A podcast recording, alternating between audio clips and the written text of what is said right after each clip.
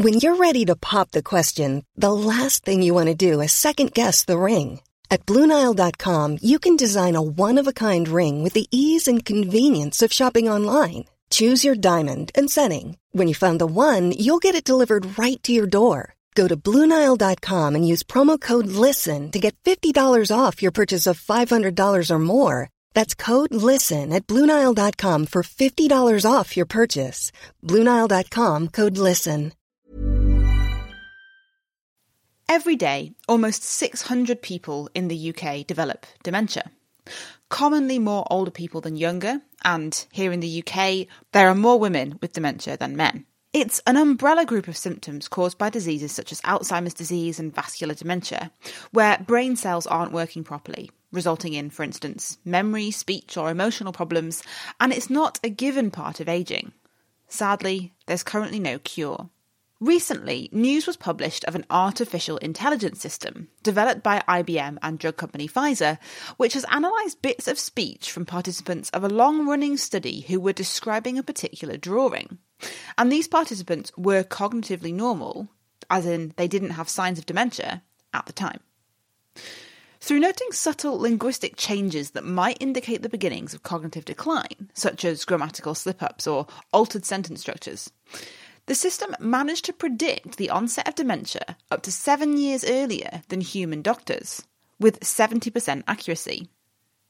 My name's Katie Haylor from the Naked Scientist team, and I asked Susan Kohlhaas, who's Director of Research at Alzheimer's Research UK, what she made of the announcement. This paper has used a really simple test to test language performance in people who don't have any signs of dementia and what they found is that years and years before people have the onset of dementia, the test can predict whether or not people are likely to develop dementia with around 70% accuracy. Researchers show participants a picture called the cookie theft picture description. People describe the picture, which is essentially a picture of a, a boy standing on a stool stealing cookies out of a jar the stool's about to fall over. There's a little girl standing next to him trying to grab one of the cookies, and the mum at the kitchen sink washing dishes, and the water from the dishes are overflowing onto the floor. So the complexity with which people sort of explain the description can predict whether or not people are likely to develop dementia or Alzheimer's disease in the future. The theory would be then that you've got essentially seven years more notice or a seven year larger time window to do something for people at risk of dementia?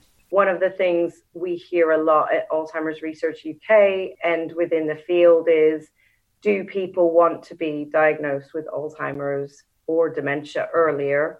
Or would they rather not know? And the clear consensus that we see is that people would rather know. And I think clearly it's an individual decision and whether people go through screening is an individual decision but there are advantages to knowing earlier in terms of putting care plans in place adopting lifestyle factors that may actually prevent or slow the onset of dementia or having the opportunity to take part in research studies where we're looking for treatments that slow or stop the onset of dementia earlier on. And I think none of those things can happen unless people know uh, what their risks are.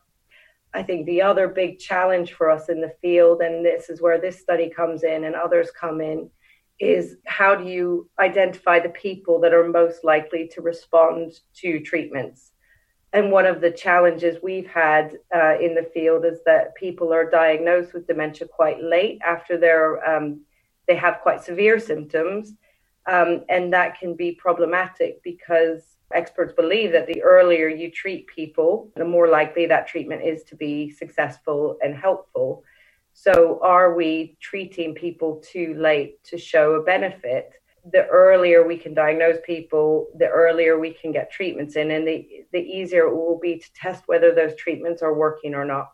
Susan Kohlhaas from Alzheimer's Research UK. And that paper has been published in The Lancet eClinical Medicine.